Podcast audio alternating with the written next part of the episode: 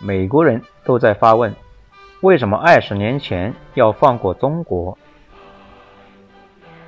毛主席说过一句话：“我们不但善于破坏一个旧世界，我们还善于建设一个新世界。”在上个世纪九十年代，如果你到欧美国家去给西方人说中国迟早会有一天让你们深感恐惧，我想在座的所有人都会以为你得了阿尔兹海默症。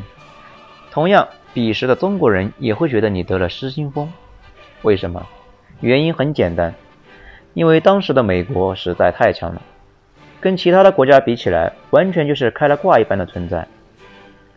现代化战机三千多架，国家 GDP 比十个中国加起来还要多，十万吨级的航母，一造就是十艘，一年下水一个舰队。别说中国，即便是当年如日中天的苏联，在排除核武器库之后，也无法跟美国相比。所以在当时，没有任何国家，没有任何组织，更没有任何人相信中国会有一天能超越美国，甚至平起平坐都不可能，包括咱们中国人自己。二零零二年，国家统计局在十六大报告中提出，到二零二零年时，争取国内生产总值比两千年翻两倍，达到三十五万亿人民币的规模。同时，许宪春作出预测，中国有望在2020年成为世界第三经济大国，2050年时有可能超越日本，成为世界第二经济大国。这就是当时中国人对自己的能力判断。然而，计划永远赶不上变化，谁也没有想到，在统计局做出了经济预测的七年后，中国就超越了日本，成为了世界第二大经济国。时间比我们的最佳设想整整提前了四十三年。更令人不可思议的是，中国不止赶超了日本，更在以一往无前的气势冲向了世界的巅峰。二零一零年，中国超越美国，成为世界第一大，成为世界第一大制造业输出国。二零一一年，歼二十首飞，中国成为第三个拥有五代战机的国家。二零一二年，中国第一艘航母“辽宁号”服役。二零一三年，中国以六十万亿的 GDP 的规模，彻底与日本拉开了距离。二零一四年，蛟龙潜水器下四洋捉鳖，嫦娥卫星上九天揽月。二零一五年，国务院出台《中国制造二零二五白皮书》，正式吹响了进军高端产业的号角。二零一六年。中国展开多次超高音速的武器试验，技术储备超越美国。二零一七年，中国第二艘航空母舰零零幺 A 下水。同年，世界最强驱逐舰零五五下水。二零一八年，美国对中国发起经贸战，中国悍然反击。太疯狂，太恐怖，太可怕！这是如今美国精英阶层对中国的一致看法。也难怪他们会如此惊讶，在这个世界上还有什么比颠覆自己的认知更可怕的事情呢？二零一七年初，特朗普入主白宫后，美版知乎曾提出过这样一个问题：为何特朗普这么害怕中国？在众多回答中，有一个近百万点赞的回答，作者的答案也很简单：不是特朗普在害怕中国，而是美国在害怕中国。美国在害怕中国，听起来不可思议，但这的的确确是在美国正在发生的现实。我们不妨来回忆一下这几年发生的事情。二零一七年，奥巴马卸任前夕，美国科技顾问委员会向白宫提出了一份战略白皮书。该白皮书认为，中国正在大力发展的高科技产业将对美国国际地位产生了威胁。美国政府应该对此做出预案。随后，奥巴马作出指示，让委员会详细评估态势，并交由下届政府处理。二零一八年三月，特朗普签署“三零幺”调查的行政命令，正式对中国掀起经贸战。四月，在美国国会举行的有关制裁华为的听证会上，与会的美国两党、情报界、商界。等一百多名代表均举手表示同意，无一人反对。《华盛顿邮报》指出，美国之所以要对中国两家企业发起制裁，本质上是因为美国害怕中国的高科技产业的崛起。你看，连自家的媒体都承认了，美国对中国有一种害怕的情绪。接下来的发生的事情，就更加印证了这个现实。二零一九年三月，美国商务部发布了数据显示。在中美贸易战的背景下，美国对华贸的利差不升反降，从开战前的五千亿美元上升到开战后的六千亿美元。现在美国对中国的态度非常矛盾：不打，美国害怕中国很快会超越他们；即使打，但中国全球供应链和市场的位置摆在那里，所以白宫很矛盾，一会儿说要谈，一会儿说要打。一会儿说要相信能够达成协议，若放在以前，美国完全没有这种顾虑。苏联强大吧？打！从冷战到阿富汗战场，美国意志很坚定，从来没有怂过。日本经济厉害吧？打！从半导体战争到广场协议，直到把日本打到彻底投降为止。欧盟够格吧？打！从科索沃战争到伊拉克战争。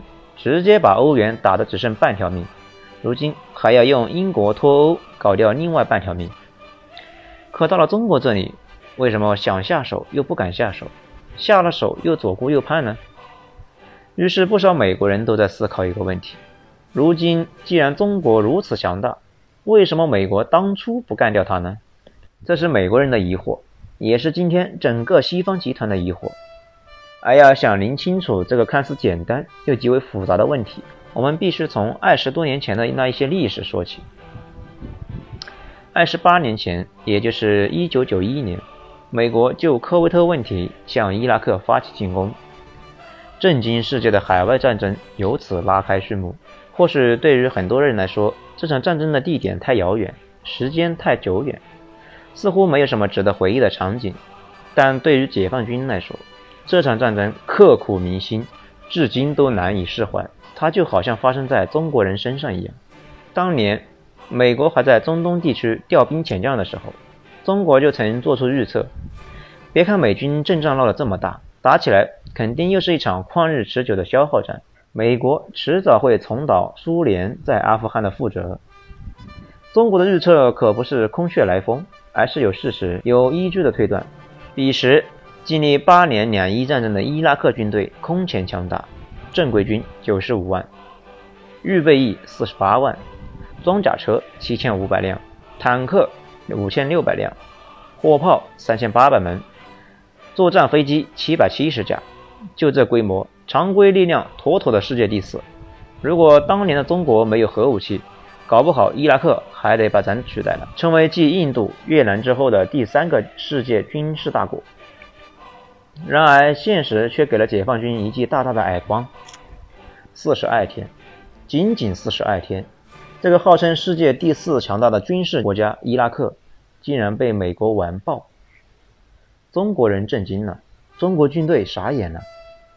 在这四十二天，总计一千零八小时里，美军仅是凭借强大的制空权与制信息权，就把伊拉克打得晕头转向。甚至还出现过三架阿帕奇全歼一个坦克团的恐怖战绩。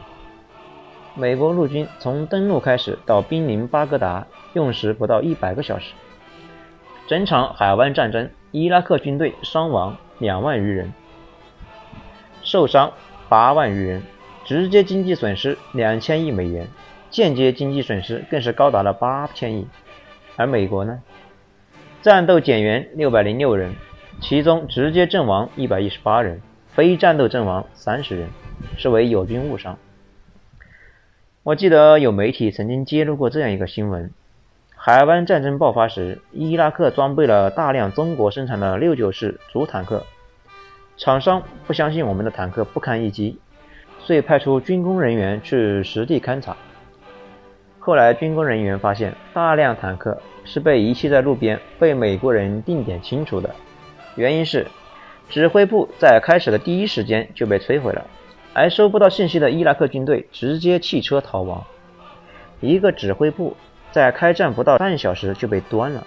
如此先进的作战理念与作战手法，在解放军从南昌起义到对越自卫反击战的六十多年间，简直是闻所未闻、见所未见。金一南将军后来在回忆录中写道：“一九九一年海湾战争后，美国的作战规模对我们的冲击非常大。我们一度大量翻译美军的作战条例、军事报告，无形中开始参照对方的模式和标准来建军。海湾战争结束后，美国海军部、空军部联合兰德智库也做过一件针对中国的兵棋推演，在完全不出动地面部队作战的情况下。”美军在一天之内就能彻底摧毁长江珠三角、珠江珠三角、京津塘这三大经济与工业中心。现在知道美国为什么当初不收拾我们了吧？答案很简单，中国实在是太弱了，弱到连美军收拾的资格都没有。而美国当时的对手是谁？是继承苏联庞大核武库的俄罗斯，是想用欧元取代美元的欧洲联盟。是妄图称霸中东、控制石油命脉的伊拉克，是在高端制造业上对美国的地位挑战的日本。上面的这些对手，哪个不比中国厉害？哪个不比中国棘手？论核武库，中国比不过俄罗斯；论制造业，日本甩中国十万八千里；论经济，中国都不配给欧盟提鞋；论常规军事实力。偏安一隅的伊拉克军队都比解放军强。对敌人最大的羞辱，不是彻底干掉他，而是忽视他、羞辱他，让他一直生活在你的阴霾之下。美国人何尝不是这么干的？银河号事件，美国只是因为一个怀疑，就强行在公海上扣押中国船只，并派遣美军对整艘船进行检查。要知道，在国际海洋公约的规定里。在公海正常行驶的商船视为该国领土，强行登船就等同于侵略。而面对这赤裸裸的侵略，毫无还手之力的中国，只能任由美国军羞辱，最后逼得当时负责与美国协调的外交官在镜头前一连说了十七个窝囊。台海危机明明是中国想要捍卫自己国家的主权，却在家门口被美国的航母阻挡。这一海之隔，就宛如天堑，把中华民族的统一梦再次打碎。事后，美国人在媒体疯狂炫耀道：“中国意图恐吓台湾，在其附近海域演习试飞导弹。我们派出航空母舰进入该区，两支航母舰浩浩荡荡地驶过台湾海峡。在最后一刻，中国结束导弹试验，解除紧张的局势。”没有人想惹上尼米兹，中国还是放聪明点好。看看多么嚣张的话语！但是我们能有什么办法呢？你弱就活该被羞辱，想逆袭就得卧薪尝胆的活下去。还有南斯拉夫炸馆事件，侵略如同领土的大使馆不说，还炸死了三名中国记者。而面对群情激昂的中国人，美国人只是毫不在意的说了一句：“地图用错了。”一句地图用错了，中国人就要承受奇耻大辱，而美国人却冷眼旁观着我们的愤怒。这就是当年中美的现实。窝囊吗？窝囊至极。屈辱吗？非常屈辱。甘心吗？是个有骨头的男人都他妈不甘心。但你告诉我，中国能怎么办？中国军人能怎么办？在绝对的实力面前，任何的狠话与愤怒都是不值一提的莽夫气概。这就是中国人的九零后，一个屈辱的十年，一个在无边黑暗中寻找光明的时代。那些年，知识分子开口就是“中国崩溃论”，很多美国精英也相信了。他们认为对付我们根本不需要自己动手，中国人自己就会内讧，就像当年苏联那样。